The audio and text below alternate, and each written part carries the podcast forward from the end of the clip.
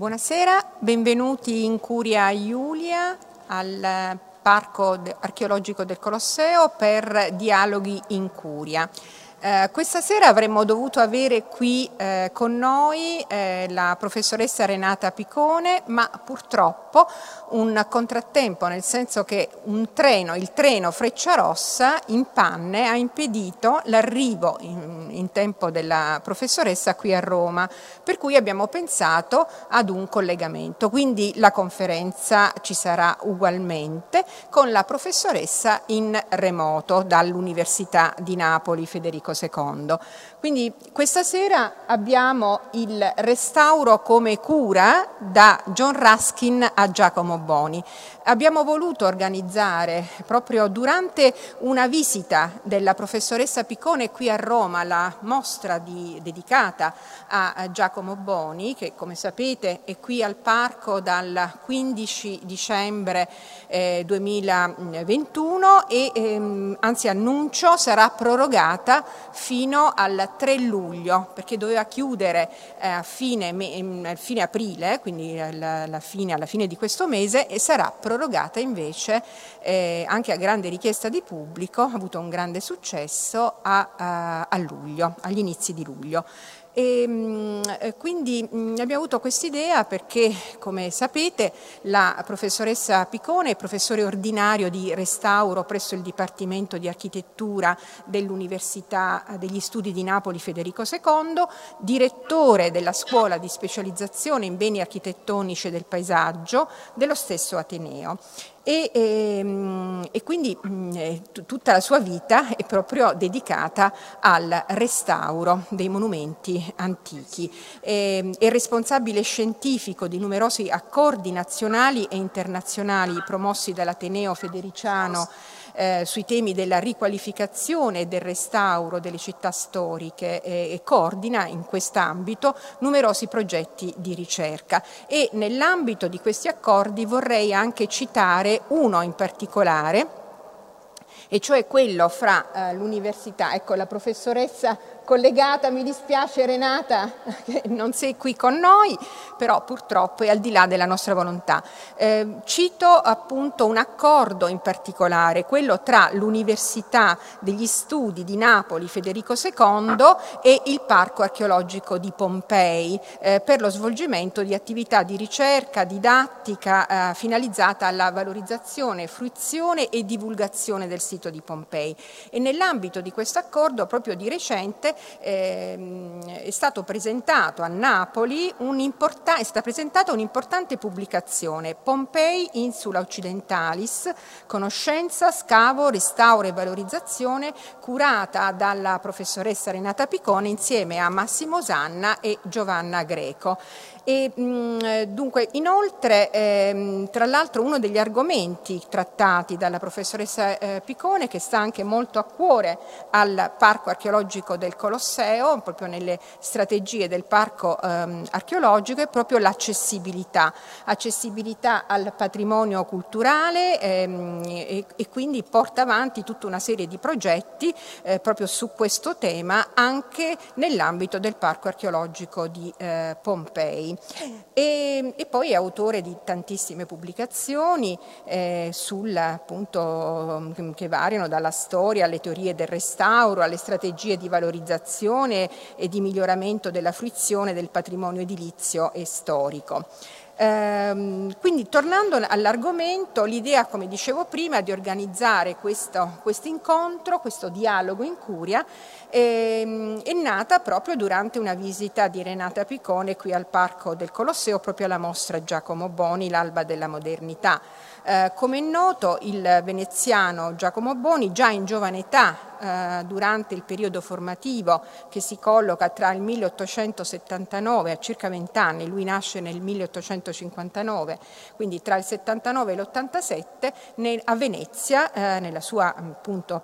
città natale, nel cantiere del Palazzo Ducale. E, e qui aderisce alle teorie del restauro dei monumenti di John Ruskin con cui intrattenne prima rapporti epistolari e poi eh, conobbe proprio direttamente Giacomo Boni a Pisa nel 1882.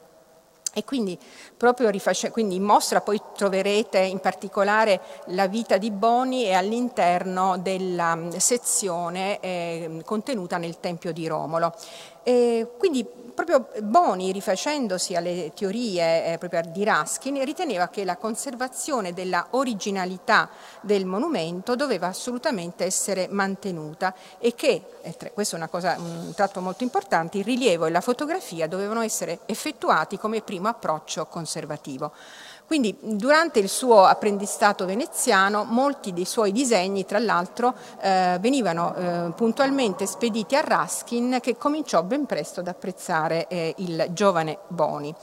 Eh, questo approccio venne eh, ovviamente ampiamente applicato eh, negli anni successivi, quando appunto eh, Boni arrivò a Roma nel 1888 e venne inquadrato nei ruoli del Ministero della Pubblica Istruzione, con la funzione specifica di ispettore del Dicastero eh, Conservazione dei Monumenti e infine nel 1898 proprio al Foro Romano e successivamente nel 1907 al Palatino. Ma eh, eh, sei pronta Renata? Ti sei ripresa da questa avventura? Non ti sento benissimo, ah, Alfonsina. Ma sei Voi pronto? Sei pronta, benissimo. Quindi non voglio dilungarmi e quindi a questo punto cedo la uh, parola alla uh, professoressa Renata Picone. Grazie. Bene, grazie, eh, grazie mille Alfonsina. Mi confermi che si sente bene?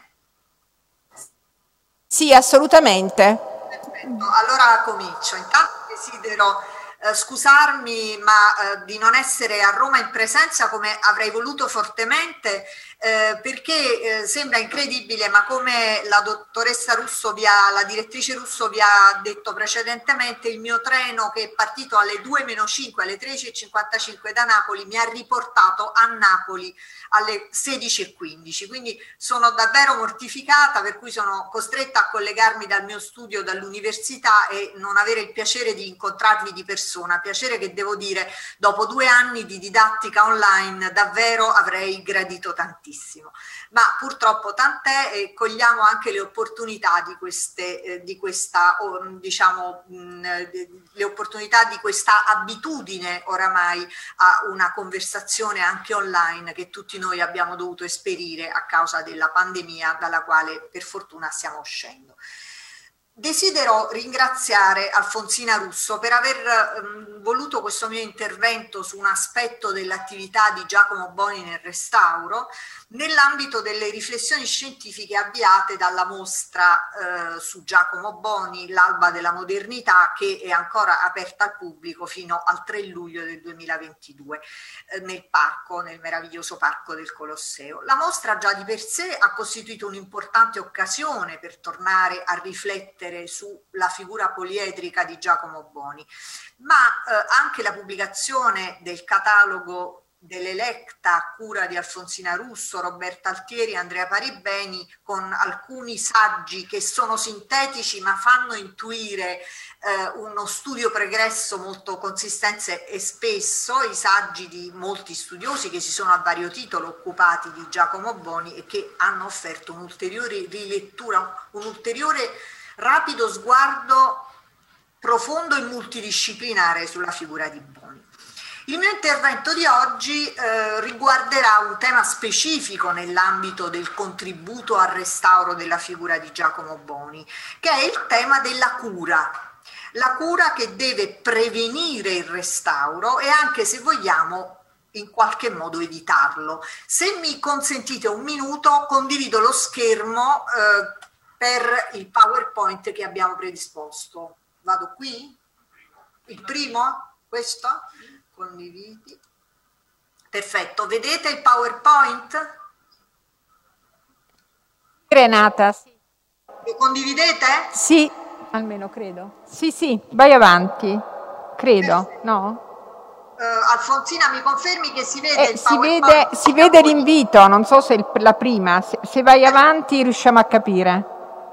Ok, allora, ehm, come vi dicevo, il mio intervento di oggi pomeriggio affronterà il tema della cura, eh, una cura che in qualche modo deve prevenire il restauro, in qualche modo anche evitarlo in senso eh, una cura intesa in un senso ampio come tutela del patrimonio culturale, ma anche come attenzione agli aspetti materici del patrimonio costruito, ai segni del tempo, alla patina, agli aspetti anche cromatici. E questo è il motivo per cui mi attardo sulla slide iniziale del mio PowerPoint, perché qui abbiamo voluto mettere, con l'aiuto di alcuni miei stu giovani studiosi, a confronto due visioni della stessa Caddario di Venezia, eh, una di Raskin, l'altra commissionata in qualche modo da Raskin a, Bonis, a Boni qualche anno dopo, che tradiscono questa assonanza fortissima dei due, eh, soprattutto in questa ultima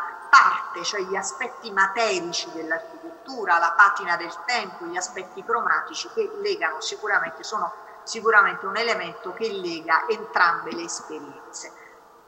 Ehm, l'aspetto, eh, quest'ultimo aspetto, della, della, in particolare nella, nell'azione di Boni, restauratore, questa attenzione appunto alla cura, ai segni del tempo, alle patine, eh, nasce sostanzialmente eh, nella prima fase di formazione di Boni a Venezia e prende forma segnatamente nella sua formazione eh, nell'esperienza di cantiere sviluppata dal giovane, giovanissimo Giacomo Boni, poco più che adolescente, aveva in quegli anni addirittura tra i 15 e i 20 anni, nei cantieri della Venezia di fine Ottocento. Una Venezia in qualche modo fortemente improntata, fortemente influenzata dalla cultura della conservazione di scuola anglosassone in particolare dalla figura di John Ruskin, all'epoca abbastanza maturo, poco più che settantenne, persona notissima nella cultura architettonica e non solo italiana ed europea, eh, e dalla attività, come vedremo, della Society for Protection of Ancient Building, ossia come eh, noi italiani amiamo definirla, la SPAB, che era intervenuta, come vedremo, in quegli anni eh, proprio nel, nel, contro i restauri progettati da Giovan Battista Meduna eh, per San Marco, per la Basilica di San Marco, nel terzo quarto del XIX secolo. Sancendo la Society for Protection of Ancient Building con questa azione da Londra per Venezia un concetto davvero innovativo per quella data, ossia la concezione sovranazionale del bene culturale, visto come un, un luogo della memoria collettiva i cui limiti prescindono i limiti geografici di un singolo Stato. Questa fase della formazione veneziana, di Boni in particolare, è affrontata nel catalogo della mostra eh, recentemente pubblicato da un bel saggio di Sandro Franchini che affronta, che affronta proprio questa fase storica della, della, questa significativa fase storica della formazione di Raskin, di, di, di Giacomo Boni a Venezia. In particolare eh, coloro che hanno studiato eh, in particolare Salvatore Boscarino con un saggio su Metron del 1900 che risale al 1977 ancora, e subito dopo tre anni eh, Jean Clegg nel, in un saggio del 1981 affermano che il rapporto instauratosi tra John Ruskin e la città lagunare ebbe il suo acme, il suo momento più alto proprio in quel periodo che va dal viaggio di Raskin del 1869 all'ultimo soggiorno del 1888, quello che viene chiamato sostanzialmente il terzo periodo veneziano di Raskin. Ebbene, Giacomo Boni vive nella sua fase formativa proprio questa esperienza, proprio questa Venezia in cui Raskin ha un'influenza fortissima nella cultura anglosassone, eh, in particolare eh, del restauro e dell'intervento sul patrimonio costruito, aveva un ruolo, giocava un ruolo fondamentale nella cultura architettonica e non solo della città lagunare. Quindi sostanzialmente è proprio in questo contesto che inizia a eh, rafforzarsi il rapporto tra il giovane, quasi adolescente Giacomo Boni, eh, assistente disegnatore nei lavori di restauro a Palazzo Ducale, e la figura di John Ruskin, esperto viaggiatore, scrittore notissimo, pittore della, della schiera di Turner e quindi sostanzialmente eh, il giovane Boni eh, viene permeato da eh, questa figura di grandissimo impatto su di lui. Sostanzialmente eh, in questo momento particolare della seconda metà dell'Ottocento il rapporto, la riflessione di Raskin sul restauro acquisisce due grandi, si arricchisce di due grandi eh, significative eh, diciamo, evidenze. La prima è quella che il pensiero di Raskin eh, inizia sempre più a avere una, grosso, diciamo, una grossa deviazione, un, una grossa attrazione per un impegno sociale. Eh, famose sono le sue, eh, le sue, conferenze proprio in questo, ehm, in, questo, eh, in questo, momento, le conferenze di Raskin eh, presso la, la, un'associazione sindacale del, del Working Men's College di Londra e eh, proprio in questo momento il giovane Boni sente assonanze significative con questa corda del pensiero raschiniano che in questo momento, anche se con mille contraddizioni come sappiamo, eh, avvia questa attenzione per l'uomo eh, all'interno del, del patrimonio e un uomo che viene in qualche modo minacciato da una concezione di progresso che non sempre corrisponde alla realtà. D'altro canto, eh, dall'altro, eh, Giacomo Boni fa parte del gruppo di giovani studiosi che si riuniscono attorno all'Accademia delle Belle Arti di Venezia, che è un gruppo di, che eh, diciamo, costituisce un, un milieu culturale molto vicino alla figura di, di, di, Raskin e alle teorie che con piglio giovanile stava eh, diciamo, portando avanti. D'altro canto, Boni,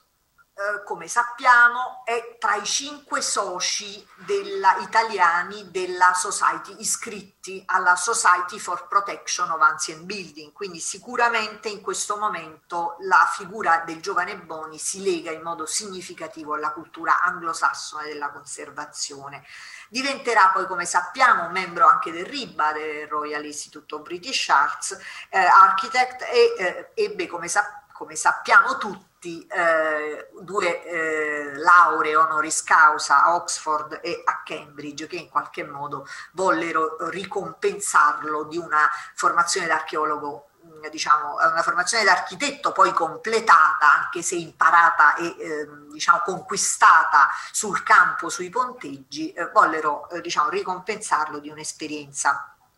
eh, davvero eminente nel campo dell'archeologia. Quindi eh, tornando a Raskin giovane, perme- ah, scusate, a Boni giovane permeato della cultura anglosassone che in quel momento vedeva Raskin e le sue teorie eh, non solo sul restauro, come vediamo anche sull'estetica, sul paesaggio, sulla pittura, eh, molti eh, diciamo, hanno accostato e diciamo anche ehm, anche film recenti ci hanno ricordato l'influenza che Turner ha avuto sulla formazione da pittore di eh, John Ruskin e sul modo di eh, osservare la realtà eh, con questa impronta coloristica molto significativa che attraverso anche eh, diciamo, l'eredità e l'ascito di Turner arrivano attraverso Ruskin a Boni. L'incontro avviene non a Venezia, l'incontro tra Boni e ehm, e, e Raskin non avviene a Venezia. Marco Pretelli eh, in, un suo, li, eh, in un suo articolo del 2008 l'influsso della cultura inglese su Giacomo Boni, John Raskin e Philip Webb che pubblica negli atti di un convegno fondamentale per la conoscenza di Boni, gli atti del convegno che si è tenuto a Roma nel 2004 a Palazzo Altemps, in cui il convegno si chiamava Giacomo Boni e le istituzioni straniere, i cui atti sono poi stati pubblicati da Patrizia Fortini nel 2008 proprio a cura della Fondazione Flora Palatina. In questo caso eh, il mio collega Marco Pletelli eh, evidenzia quanto paradossalmente proprio in questo contesto l'incontro tra eh, John Ruskin e Giacomo Boni non avviene nella Venezia di cui parliamo, piuttosto avviene in ambito toscano nella città di Pisa.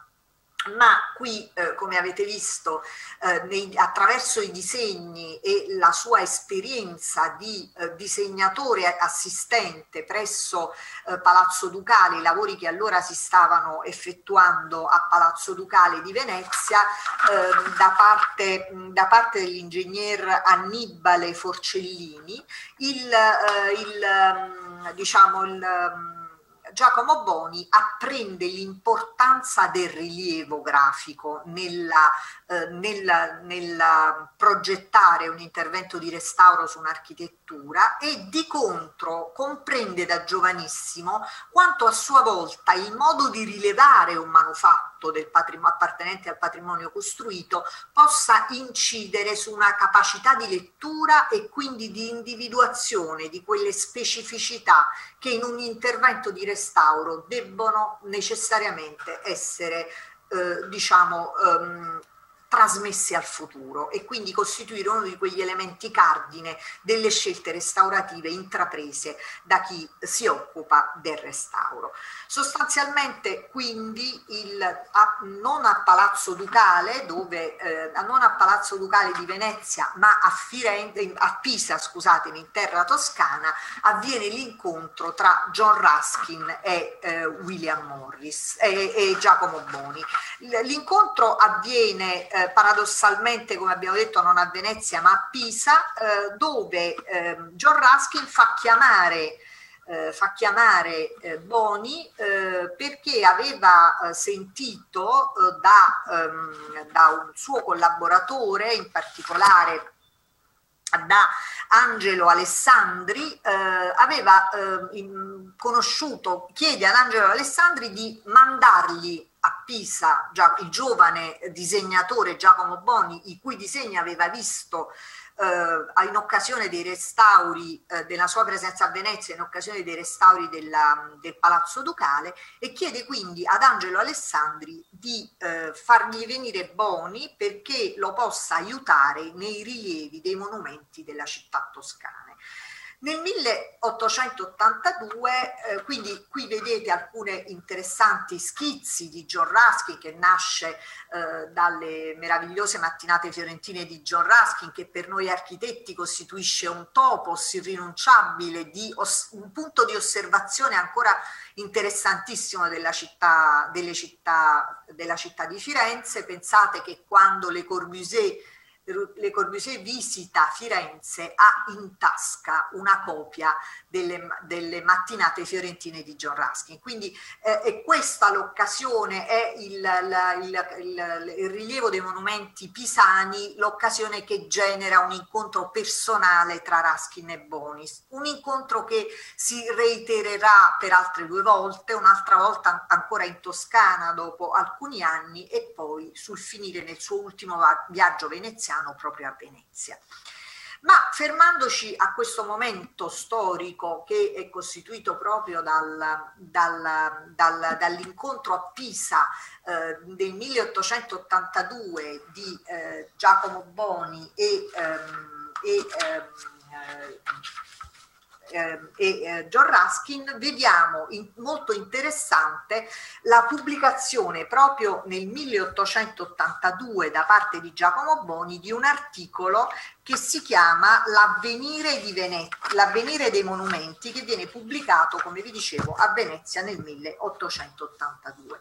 In questo articolo, L'avvenire dei monumenti, eh, Boni sostanzialmente eh, ricalca in modo quasi eh, diciamo quasi vicino al plagio, se possiamo, ehm, ehm, ricalca alcune affermazioni contenute nell'aforisma 31 di John Ruskin. Nel 1882 Giacomo Boni dirà che il restauro è una totale distruzione di un edificio, una distruzione che non permette di raccogliere né un rimasuglio, distruzione accompagnata dalla falsa descrizione della cosa distrutta. È impossibile, impossibile come far rialzare un morto, il ristaurar qualsiasi cosa che fu grande e bella in architettura. La vita dell'insieme, quello spirito che è dato soltanto dalla mano dell'occhio dell'artefice, non può essere richiamato. Non parliamo dunque di restauro, la cosa è menzogna da capo a fondo. Ecco, in queste parole eh, usate da Giacomo Boni nell'avvenire dei monumenti nel 1882, sostanzialmente ritroviamo eh, quasi plagiato il concetto, della, il, il, testo dell'aforisma 31 che vedremo tra un attimo, del, dell'aforisma 31 delle sette lampade, del contenuto nelle sette lampade dell'architettura di John Ruskin. Qui vedete alcuni disegni straordinari che alcuni di questi molto noti di, di, di, di, John Ruskin che ricalcano la sua straordinaria capacità di cogliere dettagli scultorei, costruttivi, aspetti materici, segni del tempo, eh, che ehm, ci parlano non solo dell'architettura nella sua forma architettonica, ma ci raccontano dei materiali, del loro stato di conservazione, degli accostamenti eh, diciamo tra materiali diversi che compongono una nuova che compongono una, una, uh, diciamo una, un'architettura che è fatta non solo di forme ma anche come vedete di colori e chiaroscuri. Questo, questo approccio al rilievo, alla rappresentazione come strumento di indagine capace di narrare non solo gli aspetti formali ma anche gli aspetti materici a cui il disegnatore e giovane Giacomo Boni viene affascinato si ritrova anche in alcuni disegni del viaggio nel sud Italia di Boni, eh, di, di Raskin. Mos- volevo mostrarvi per questo alcuni disegni che Raskin fa eh, nel suo secondo viaggio nel mezzogiorno d'Italia, in particolare questi sono dei bellissimi schizzi non tanto noti che, ehm, che Raskin fa a Napoli, quella è una vista di Santa Lucia e quello è un dettaglio di una di un'architettura davvero senza architetti, di un'architettura fatta di una, di una, forte stratificazione verticale in una città dove l'orografia, come vedete, incide moltissimo e dove il rapporto tra patrimonio costruito e eh, caratteristiche orografiche e naturali della città è molto forte. Quindi affascina questo aspetto il, eh, il, il, viaggiatore Raskin che lo traduce immediatamente nei suoi schizzi. Vado veloce perché non potevo non, non farvi vedere qualcuno di questi schizzi che ritrae eh, la, la, gli aspetti che eh, Raskin, che l'anglosassone coglie eh, della città. Ma veniamo invece alla, eh, al paragone sui temi del restauro, alla grossa assonanza sui temi del restauro e della cura eh, rinvenibili eh, nella prosa di John Ruskin e anche in quella di Boni, in particolare nel libro fondamentale, quello che in qualche modo raccoglie il testimone di di, di John Ruskin il suo pensiero sul restauro dell'architettura è contenuto in questo libro Le sette lampade dell'architettura, nel, nel quale alla lampada della memoria sostanzialmente si evidenzia la necessità che ogni architettura trasmetta la memoria del passato facendo carico anche dello scorrere del tempo. Quindi è nella lampada della memoria che John Ruskin ci eh, elabora una lettura eh, molto rigorosa e molto, eh, diciamo in qualche modo codificata del suo concetto di rispetto dei segni del tempo, intendendo per restauro non solo la, il, la necessità di trasmettere ai posteri un patrimonio che non ci appartiene, che abbiamo a nostra volta ereditato da generazioni che ci hanno preceduto, ma trasmettere un patrimonio che sia non solo eh, diciamo che rispetti non solo l'atto creativo originario, ma rispetti anche quello, tutte le fasi successive manu, di cui il manufatto si è arricchito, che rappresentano il passaggio dell'uomo sul manufatto è eh, sostanzialmente quel, quell'invito a rispettare quello che Cesare Brandi quasi un secolo dopo chiamerà intervallo, quella fase, quel lasso di tempo che passa tra la costruzione originaria del manufatto e la nostra percezione contemporanea. L'attenzione all'architettura nella sua fisicità viene, eh, come vedete anche da questi schizzi eh, inglesi di John Ruskin, eh, trasmessa in tutte le sue, tutte le sue valenze, eh, naturalmente non esenti da un gusto pittoresco che eh, in qualche modo sicuramente accompagna eh, il pensiero e l'elaborazione anche artistica di John Ruskin. E qui vedete a proposito del tema della documentazione, che sarà un altro dei temi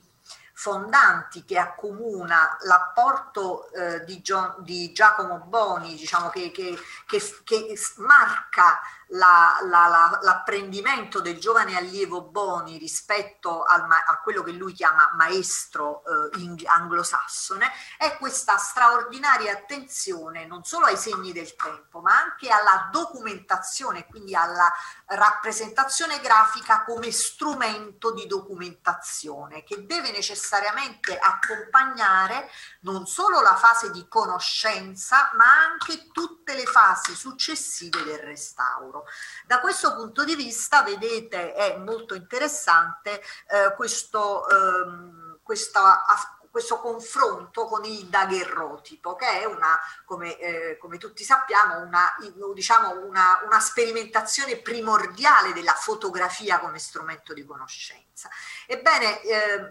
Raskin è stato tra i primi a studiare l'importanza del, del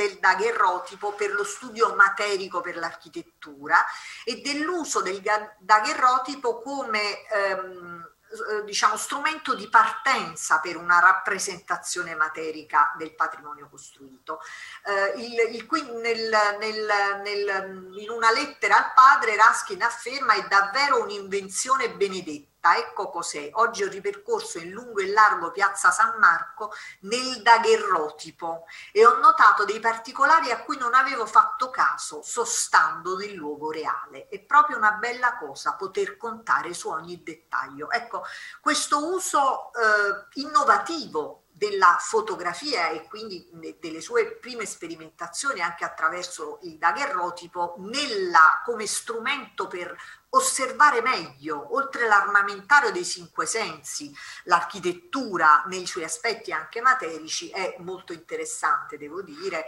Eh, ringrazio anche il giovane studioso Luigi Cappelli che me l'ha eh, in particolare fatto notare con, con grande acume. Per esempio, la, eh, nella cattedrale San Martino a Lucca, in questo disegno, in, in, questa slide, vedete confrontato il daguerrotipo del 1846 e lo schizzo a colori ehm, di eh, John Ruskin eh, realizzato il 30 settembre del, 19, del 1882. Quindi come vedete c'è un'inquadratura che è evidentemente simile e che sostanzia in modo significativo questo paragone. Ancora per lo studio materico della, dell'architettura, questo è un acquerello della Cadoro, un bellissimo acquerello della Cadoro che risale a metà Ottocento e come vedete anche questo nasce da una eh, precisa del daguerrotipo attraverso il prospetto, vedete questo è un, il daguerrotipo del prospetto sud di San Marco a Venezia con la torre, l'orologio e le procuratie eh, che viene in qualche modo utilizzato come base per questo eh, bellissimo acquerello, ma ancora Vedete eh, in queste slide il tema cui, a cui accennavo in apertura, che è il tema del eh, grosso impegno della, dei, della cultura del restauro anglosassone di John Ruskin, ma anche della Society for Protection of Ancient Building di William Morris, contro i restauri che si stavano effettuando nella Basilica di San Marco ad opera di Giovan Battista Meduna. E qui vedete questo, in questo interessante, in questo interessante disegno satirico eh, la danza di Morris, eh, appunto. Ehm,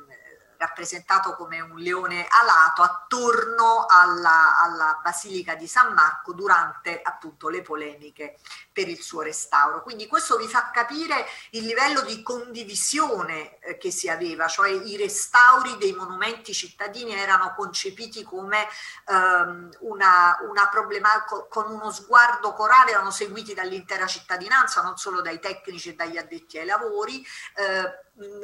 riempivano le pagine dei quotidiani, dei giornali anche satirici e venivano colti come spunto per una riflessione attorno al, ai destini dell'arte che coinvolgeva, come vedete, molti di questi, eh, di questi intellettuali. Questa è la facciata, sono, qui vedete molto brevemente una proposta congetturale di restauro della Basilica di San Marco. Ma ancora la, la satira. La satira è uno strumento straordinario per comprendere anche il rapporto tra... Ehm,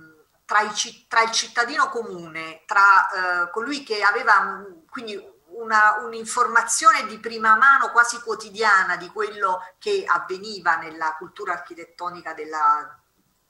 italiana di metà Ottocento, ma anche straniera in questo caso. Questo è il, il, la rivista Fan del, di Londra del 2 giugno 1887 e qui vedete in questa eh, rivista eh, come viene stigmatizzato, cioè come viene in qualche modo rappresentato il restauro stilistico. Eh, e vi mostro questa immagine satirica in cui vedete l'arte del restauro rappresentata con la, la, il, diciamo, la, l'arte antica che veniva eh, nel Medioevo, eh, si es- esprimeva in tutta la sua integrità, appunto nella sua consistenza creativa iniziale, eh, vari accidenti per cui la, la, colonna diventa un piccolo rudere, un semplice resto a terra e vedete a destra con quanta eh, sicumera il restauratore col cappello a cilindro mostra la ricostruzione stilistica eh, della, della, della, del, del, piccolo rudere che giaceva a terra. E, e qui eh, questa immagine va vista chiaramente in relazione proprio con quella che possiamo mettere l'affermazione dell'aforisma 31 della lampada della memoria delle sette lampade della, dell'architettura di John Ruskin che dice appunto non, in modo non dissimile da quanto dirà più tardi eh, Giacomo Boni, il cosiddetto restauro è la peggiore delle distruzioni. Non parliamo di restauro, si tratta di una menzogna dal principio alla fine. Si può fare la copia di un edificio come la si può fare di un cadavere, ma il vecchio edificio è distrutto. E vedete, siamo eh, nel Mille, eh, 1849 eh, afferma ehm John Ruskin afferma eh, diciamo, eh, idee che sono quasi letteralmente riprese nell'avvenire dei monumenti da Giacomo Boni nel 1882, in cui appunto vi ricordate diceva il restauro è la totale distruzione di un edificio che non, può racco- non permette di raccogliere né un rimasuglio, quindi sostanzialmente non parliamo dunque di restauro, la cosa è menzogna da capo a fondo, come vedete eh, siamo proprio in linea perfetta con quanto veniva eh, detto, eh, detto da Raskin. Ma veniamo adesso al tema in modo ancora più esplicito, al tema della cura intesa come intervento manutentivo, preventivo, costante che evita il restauro. Il restauro in questa notazione, nella notazione che vediamo nella, nella, nella vignetta di De Fan, eh, è sostanzialmente eh, un restauro che tende a ricostruire, a dare una nuova interpretazione a, a, un, a un edificio. L'edificio, sia per Raskin che per Giacomo Boni, non è il prodotto un, della mano di un unico artefice, è un prodotto collettivo e la, e la è un prodotto di molti uomini che lavorano nello stesso tempo eh, senza queste condizioni che eh, generano condizioni culturali, eh, tecniche, artigianali, eh, architettoniche, artistiche che generano il manufatto, eh, il manufatto diviene irriproducibile. Ecco, il manufatto è per Boni così come per Raskin, un prodotto collettivo che è il frutto di condizioni di tempo, di luogo, di spazio che sono irriproducibili. Quindi andare a ri- restaurare in senso stilistico alla Violle Leduc un manufatto, come abbiamo visto nella vignetta, è una menzogna dall'inizio alla fine, per loro una, una, un'attività non lecita. Contro questo tipo di restauro il, la, la, diciamo, la, la, carta vincente è certamente la cura, la soluzione che John Ruskin prima e l'allievo Boni dopo eh, proveranno a tirar fuori è certamente quello della cura. E qui una, eh, naturalmente mi tocca leggere eh, la, dall'aforisma 31 quella che è proprio lo, un, forse tra le prose più note a tutti gli esperti di restauro, forse del mondo, ma sicuramente italiani oltre che anglosassoni. Prendetevi pur, cura sulle solerte dei vostri monumenti e non avrete alcun bisogno di restaurarli. Vigilate sul vecchio edificio con attenzione premurosa, proteggetelo meglio che potete a ogni costo da ogni accenno di deterioramento, mettendogli attorno dei, mettetegli attorno dei sorveglianti come se si trattasse delle porte di una città assediata, dove la struttura muraria mostra delle smagliature, tenetela compatta usando il ferro e dove essa cede puntellatela con travi e non preoccupatevi per la bruttezza di questi interventi di sostegno. Meglio avere una stampella che restare senza una gamba. Devo dire che eh, questo tema eh, della, non solo della cura preventiva che evita un restauro forzosamente ricostruttivo e quindi menzognero, ma anche del concetto del minimo intervento, no? del, del, del, dell'idea di far meno e far sempre meglio, è un tema che ricorre spesso in Giacomo Boni. In particolare, sempre nel, nell'articolo L'avvenire dei monumenti, eh, ripeto, edito a Venezia nell'82, eh, ehm, Giacomo Boni si lamenta fortemente dell'assenza di manutenzione che eh, più che negligenza, che più che la negligenza è spesso il motivo per dar luogo a un più ampio intervento. In Boni, inoltre, a proposito del concetto di minimo intervento, che è molto interessante, eh, eh, è presente nel, nei suoi testi la riprovazione per ciò che eccede lo stretto necessario no? nell'intervento. E lui in particolare dice una frase che vi voglio leggere perché mi sembra davvero interessante nel 1882. I restauratori non si fermarono a domandarsi cosa era sufficiente alla ricostruzione del palazzo, ma bramarono di migliorare gli intagli bizantini e la lavorazione dei marmi. La piccola modifica è una grande perdita. Quindi sostanzialmente sul tema del minimo intervento Boni dimostra ancora una volta di avere una modernità visionaria, no? che sicuramente eh, diciamo, l- gli fa, ehm, lo, lo, accomuna a tanta riflessione contemporanea sul restauro. E non, non, egli non ammette interventi ricostruttivi eccessivi ma nemmeno interventi di amputazione di parti per raggiungere effetti di uniformità, come egli stesso dice. Se per l'uso il valore valga la pena di perpetuarlo, se ne costruirà una copia o se ne conserverà il rudere, arriva a dire a proposito di un edificio fortemente degradato che appunto lui ritiene sia meglio conservare allo stato di rudere e affiancare, se proprio l'uso da inserire all'interno di quel rudere è necessario alla collettività, ritiene più lecito intervenire su un con un intervento di restauro che sia di conservazione della, dello stato di rudere, di, di, intervento minimo e conservativo e del, con la progettazione di un nuovo manufatto che si affianca al rudere. Torna il tema della cura nella bellissima prosa di Raskin e tutto questo fatelo amorevolmente, con reverenza e continuità. Lasciamo che quel giorno venga apertamente il tema della morte del monumento che ricade in Raskin, in vero ricade anche in Viollet-le-Duc nella, nella, voce restauro del dizionario ragionato dell'architettura francese di Viollet-le-Duc, quasi coevo, e ritorna anche, eh, anche in Boni sicuramente. Lasciamo che quel giorno venga apertamente senza inganni e non consentiamo che alcun sostituto falso e disonorevole lo, pre, lo privi degli uffici funebri della memoria. Ecco, in questa stessa frase Boni aveva detto ehm, egli afferma, eh, dunque aveva detto a proposito di questo, la vita dell'insieme dello spirito non è stato soldato alla mano dell'occhio dall'artefice, non può essere richiamato, la cosa è menzogna da capo a fondo e quindi il tema della, della morte dell'opera eh, che giunge a un certo momento che deve essere accettata così come si accetta la morte di un essere vivente è un tema che ricorre in tutti e tre. A proposito della, della, della, del, del, contesto culturale in cui tutto questo avviene, sicuramente se parliamo di concetti di minimo intervento, un cenno va fatto non solo alla, alla fondamentale, eh, alla fondamentale eh, inter, eh, aforisma di John Ruskin, ma anche a, a un francese che è il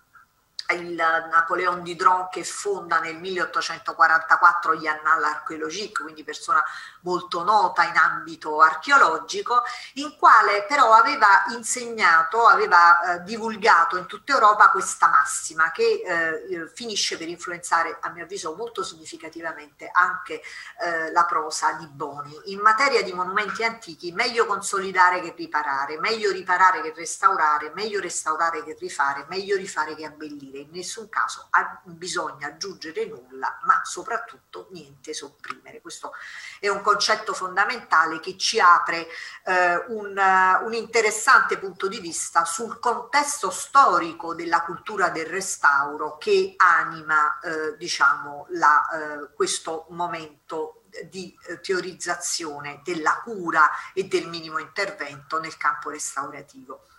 Il tempo in cui lavora eh, Giacomo Boni è un tempo eh, che viene permeato a livello di tutela in modo significativo dalla eh, presenza dalla, dalla, eh, diciamo dalla circolare Fiorelli, che sicuramente eh, è un riferimento fondamentale eh, da seguire in questo momento storico nel, nel restauro dei monumenti. La, la, circolare è la circolare attuativa redatta appunto da, Giuseppe, da Giuseppe Fiorelli che ehm, ehm, diciamo, viene a valle di un decreto ministeriale eh, del, dell'anno precedente e fissa le linee da, da, seguire proprio nel restauro dei monumenti. Eh, in questo, in questo, nella circolare Fiorelli del 1882 eh, emerge eh, l'attenzione al rilievo che abbiamo eh, visto con particolare attenzione permeare la formazione di Giacomo Boni nel cantiere di Palazzo Ducale e eh, poi seguire nel corso del tempo tempo anche successivo l'evoluzione dei restauri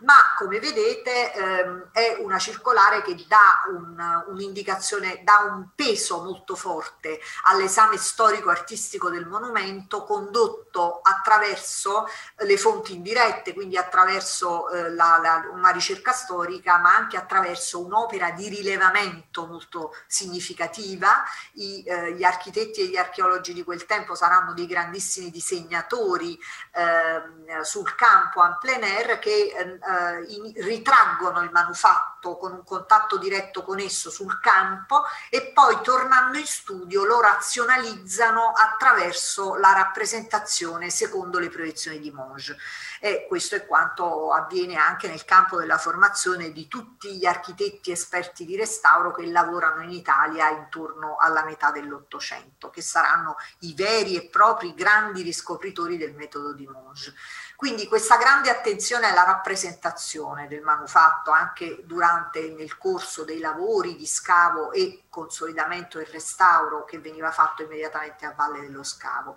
La necessità di redigere un progetto che è un altro elemento fondamentale che chiaramente non può che ehm, coinvolgere Boni architetto nel suo essere innanzitutto architetto, quindi la necessità di eh, raccontare eh, il prima di intraprendere i lavori, di effettuare un progetto, una relazione, dei disegni, una stima dei lavori, che sono tutti concetti per noi oggi più che naturalmente acquisiti, ma che in quel momento significano una svolta di metodo di grande significato.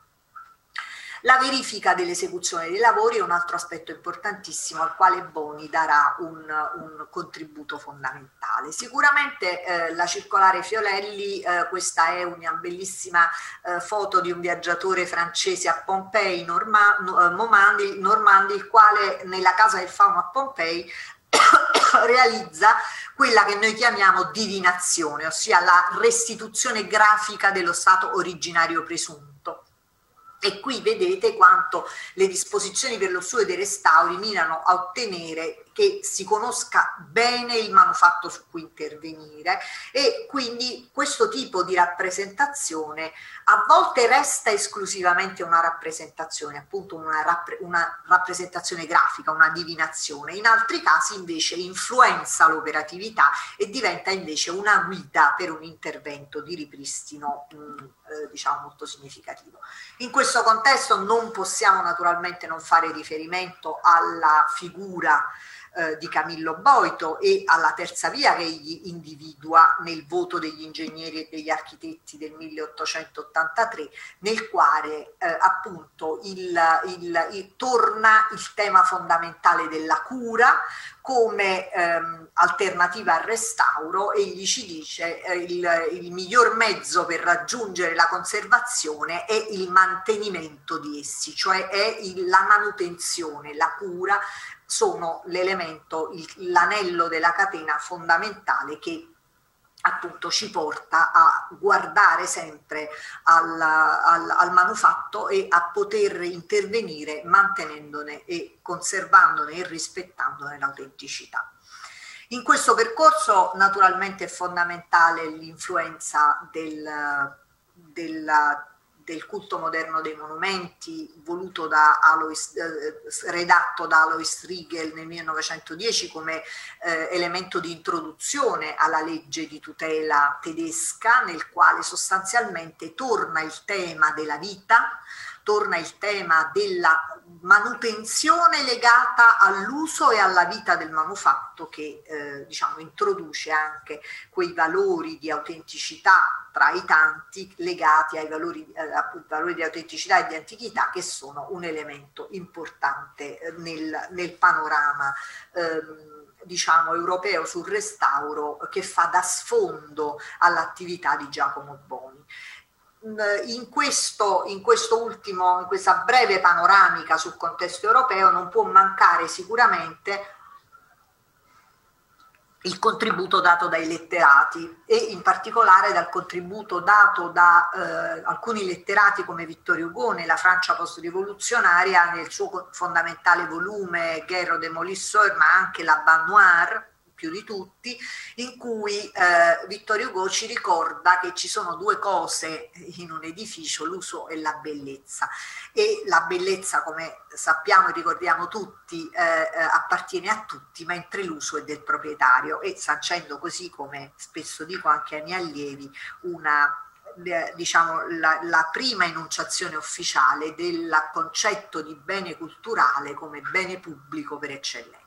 Ma dice subito dopo, Vittorio Hugo si affretta a dire, una sorveglianza attiva dovrà essere esercitata sui nostri monumenti. Quindi il tema del custo, della custodia, della sorveglianza, della veglia amorosa, della cura, della manutenzione, che sono i presidi della bellezza.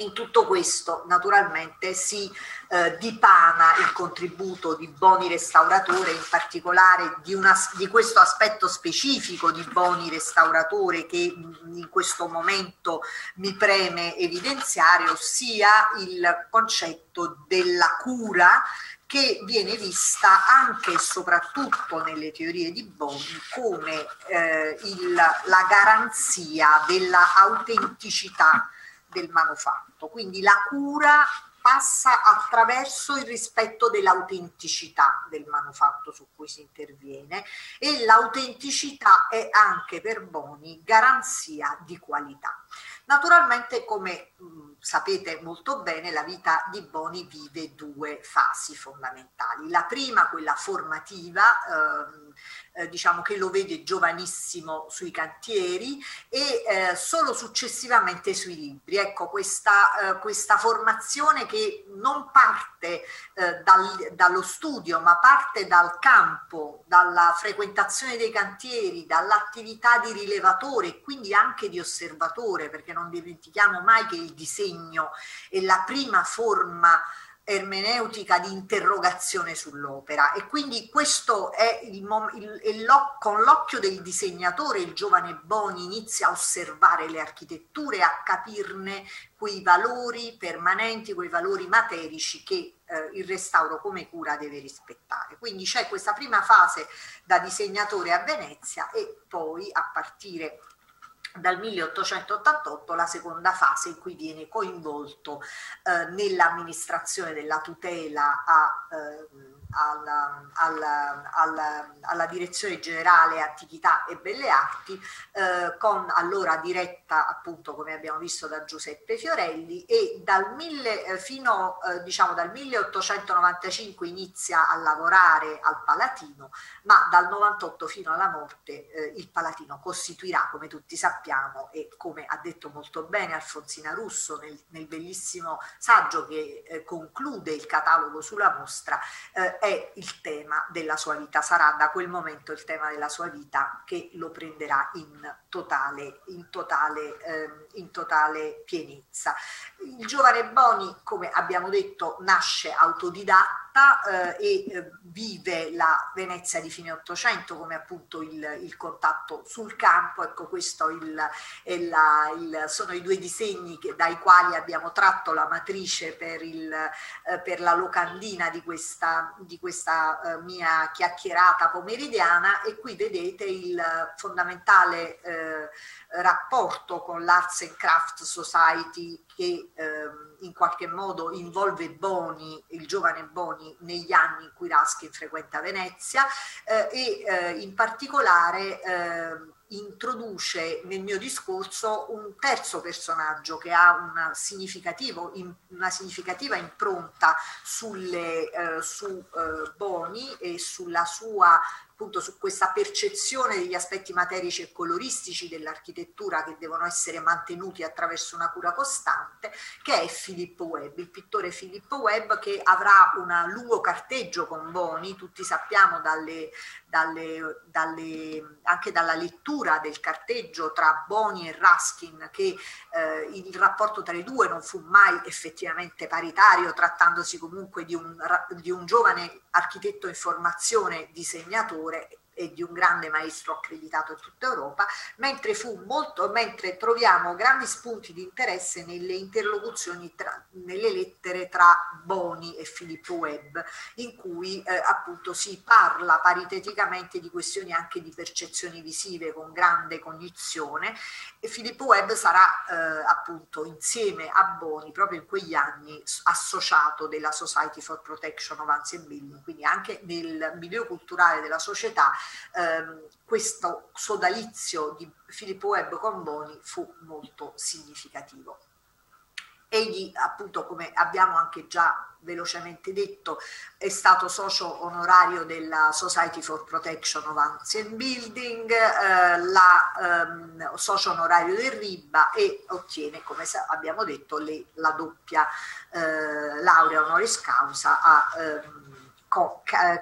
Cambridge e Oxford. Naturalmente il, il, um, il, ruolo di Boni immediatamente dopo la fase eh, di, de, di, crollo de, per schiacciamento del campanile di Venezia avvenuto il 14 luglio del 1902 viene, eh, è significativa. Eh, nel frattempo eh, Boni aveva acquisito anche eh, diciamo, una sua consapevolezza per cui sostanzialmente eh, viene eh, coinvolto in modo significativo nel, nel, crollo, nelle fasi del crollo e della, e della ricostruzione della Chiesa, in particolare il, in questa fase eh, diciamo, egli contribuì alla individuazione dei reperti, alla, al dibattito su cosa fare dalla, alla querelle, su cosa fare del campanile di Venezia. Anche in questo caso mi piace ricordare che la nostra rivista Napoli Nobilissima, fondata da Benedetto Croce, dedicò molti articoli, tra cui in particolare uno del, dell'ingegnere marino Niola che ehm, diceva appunto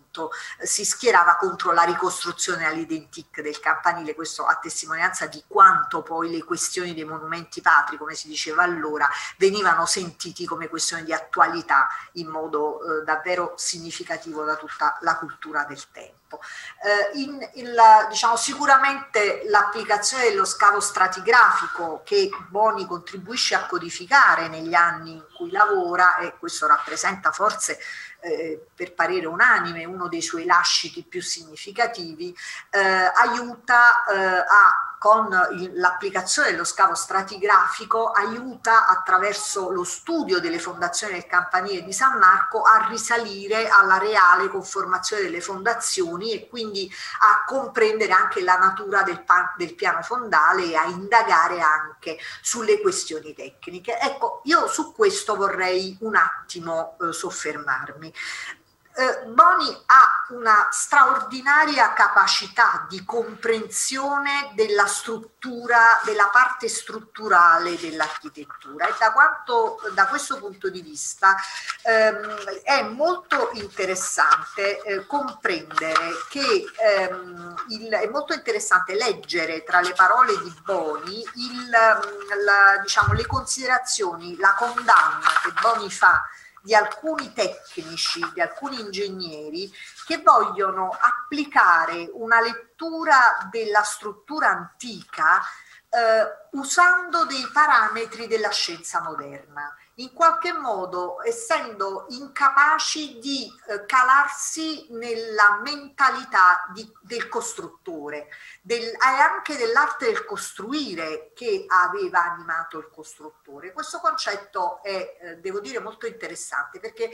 la critica di Boni, leggendo proprio le parole di Boni eh, di critica nei confronti dei tecnici che leggono le strutture antiche con parametri moderni, ho riflettuto su quanta, eh, quanti errori si sono fatti sui nostri manufatti storici e sul patrimonio costruito archeologico e architettonico, applicando ad esempio criteri adatti al campo elastico lineare a un campo che è invece quello della meccanica dei solidi, quello della, della, in muratura fatta di massa, no? di massa continua e di appoggi continui. E quanta eh, impreparazione, soprattutto fino agli anni 80 del Novecento i nostri ingegneri hanno applicato verso gli edifici storici che sono stati per molti anni guardati con le stesse lenti, analizzati con gli stessi criteri elastico-lineari di un mondo che non ha nulla di elastico-lineare come quello dei solidi eh, del patrimonio archeologico e architettonico. Quindi anche in questo caso Boni dà un contributo tecnico di grandissimo valore eh, e eh, lo fa anche, come molti sanno, in occasione del restauro della statua nella piazzetta lì vicino al campanile di San Marco dove eh, progetta in modo molto significativo il, eh, diciamo una struttura, un'ossatura che poteva tenere in piedi eh, la, la, eh, la, statua del leone. Ehm, la, vado molto velocemente nella eh, seconda parte perché il mio obiettivo non è assolutamente parlare di Boni al Palatino quanto piuttosto della filiazione eh, della, del tema della cura dalla eh, sua prima esperienza eh, formativa a Venezia, dalla conoscenza personale con John Ruskin, di cui appunto quasi praticamente plagia il testo eh, che, eh, che, trae dai suoi manufatti, eh, che, eh, diciamo che, che, che, Raskin pubblica nelle, nelle, sette lampade, ma anche, e qui torna un elemento molto interessante, sugli aspetti legati alla flora. E qui voglio eh, sicuramente tornare, andiamo molto velocemente su questi aspetti che sono stati studiati, eh, diciamo, mh, ampiamente eh, da molti colleghi, anche archeologi, ma mi piace ritrovare in alcuni disegni, in alcune osservazioni eh, che eh, Boni, amministratore della tutela, quindi Boni eh, in impegnato nei restauri del Palatino fa, questa attenzione all'aspetto strutturale, questa intuitiva eh, concezione eh, che eh, gli fa immediatamente intuire qual è il comportamento strutturale del patrimonio costruito e anche l'onestà intellettuale con la quale mette la stampella, ecco come dice Raskin nell'aforisma 31, preferisce in alcuni casi mettere delle semplici stampelle, dei semplici pilastrini in ghisa per sorreggere, come nel caso del restauro dell'Apis Niger, ehm, la, ehm, la, struttura e favorire la lettura di alcune fasi della fabbrica al, al al, al fruitore. In questo caso eh, appunto la, la, l'approccio scientifico che egli applica allo strato stratigrafico viene restituito in qualche modo anche nella lettura degli elevati che resta un suo fondamentale, fondamentale punto di partenza. I rilievi archeologici con il pallone sono un capitolo straordinario che questa eh, mostra aperta fino al 3 luglio mette in mostra oggi eh, anche al Palatino e che ricorda questi aspetti importantissimi della documentazione per il restauro e per la cura. E quindi i principi sostanzialmente espressi da Boni per la conservazione dei ruderi sono quello della eh, dell'attenzione alla conservazione non solo degli aspetti formali ma anche della fisicità materica che è di chiara affiliazione raschiniana come abbiamo visto eh, e che garantisce un rispetto dell'autenticità in qualche modo, come dice lui, non facendo mentire le vestigia dell'opera originaria e in alcuni casi accentuare la differenza tra il nuovo e l'antico anche attraverso degli effetti pittorici, delle, dei, delle dissonanze cromatiche che non vadano tuttavia a turbare quell'armonia pittorica che per lui è fondamentale. Sulle integrazioni eh, naturalmente lavora eh, anche sulla suggestione, le teorie che si erano nel tempo sedimentate, in particolare penso al voto degli ingegneri e degli architetti del 1883, redatto sotto gli indirizzi di Boito, nel quale si parla di integrazioni per linee di sviluppo. Anche in questo senso quel concetto di minimo intervento che abbiamo visto già teorizzato da Boni nell'articolo citato, eh, torna nuovamente in quanto dice quando tra trattasi di strutture lapide, i nuovi massi non siano lavorati con gli antichi, ma abbiano la semplice superficie del sasso spaccato. Quindi il tema della distinguibilità che serve a decifrare il segno del restauro in un'ottica del rispetto de, appunto dell'autenticità intesa come qualità, come permanenza della, della qualità. Un altro aspetto interessante, eh, diciamo mutuato fortemente da Boni in questo periodo, eh, da, da, da, Raskin nel periodo di, di, di, di, loro grande assonanza, soprattutto veneziana, e eh, riportato anche nell'attività di scavo e restauro del, di Boni a Roma, è l'attenzione per la vegetazione che, eh, come tutti sappiamo, eh, con, diciamo, confluirà eh, nella pubblicazione La Flora Palatina del 1912 di Boni, ma anche nell'utilizzo della vegetazione come eh, elemento possibile per una eh, reintegrazione della lacuna architettonica, una reintegrazione allusiva che consenta al fruitore una ricostruzione mentale delle vestigia senza andare a intaccare l'autenticità del manufatto, senza eh, intaccare il testo originale. Quindi qui vedete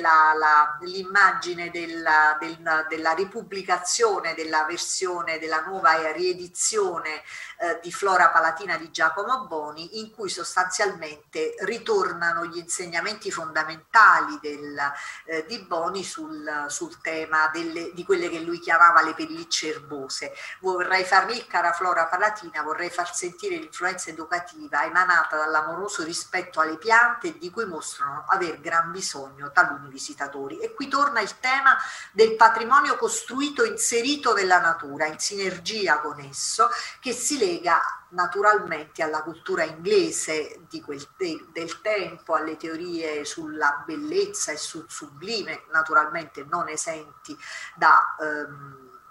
dalla, dall'estetica del pittoresco che ritroviamo in molti eh, coevi eh, ehm, diciamo, artisti di scuola inglese, tra cui la bellissima foglia di Ruskin che vedete a destra conservata nella Morgan Library, che segna proprio questa assonanza, questa ehm, straordinaria eh, diciamo, riconoscimento dell'importanza della flora come eh, amorevole ele eh, elemento da accostare eh, alla, alla, al, al, al rudere, all'architettura conservata nei suoi aspetti di autenticità quantità e quindi di qualità.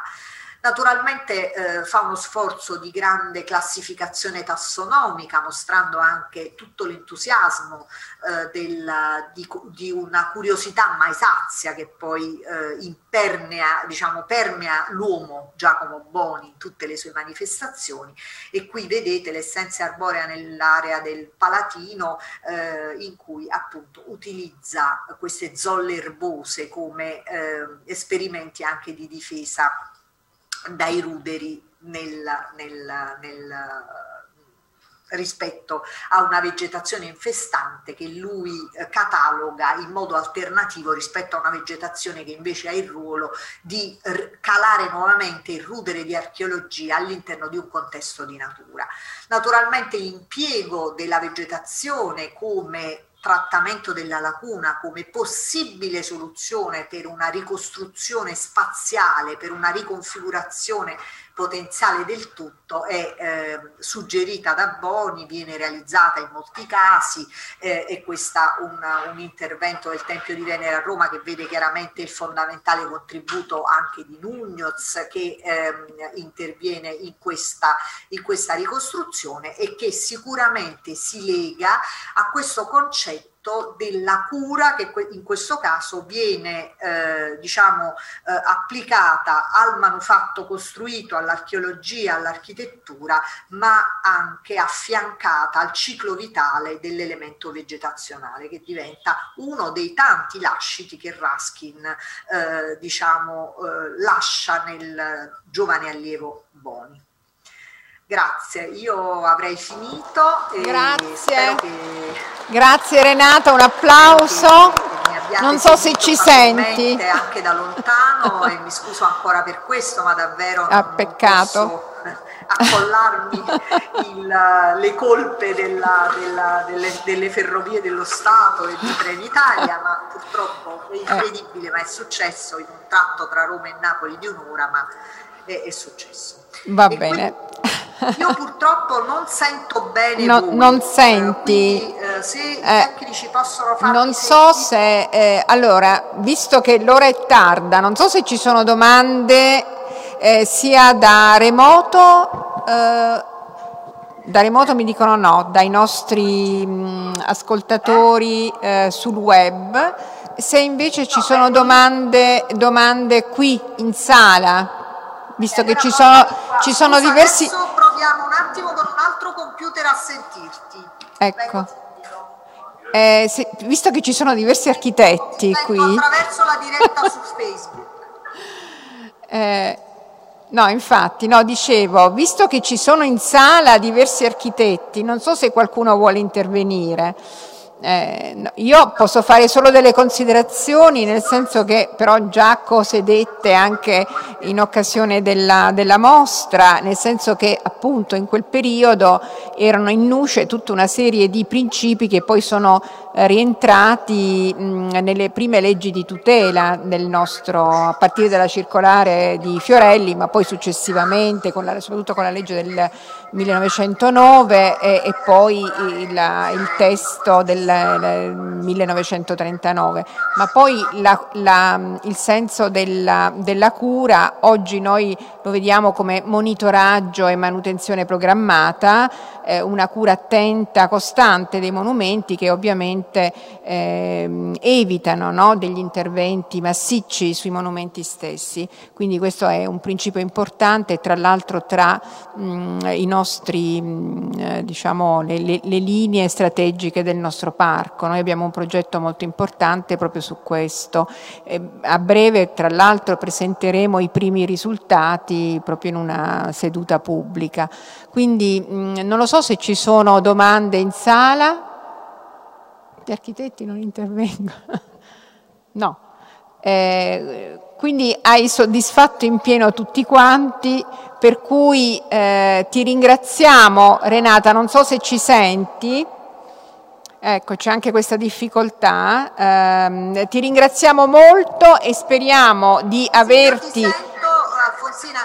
ti sento molto bene attraverso Facebook. Facebook. Quindi, visto che, dicevo, visto che non ci sono domande, ti ringraziamo e speriamo di averti di persona qui al parco e quindi di averti presto in una, una prossima occasione qui al parco. Grazie, grazie e saluto tutti i presenti sia in sala sia da remoto. Grazie a tutti al prossimo appuntamento che sarà il 21 aprile. Grazie, grazie a tutti.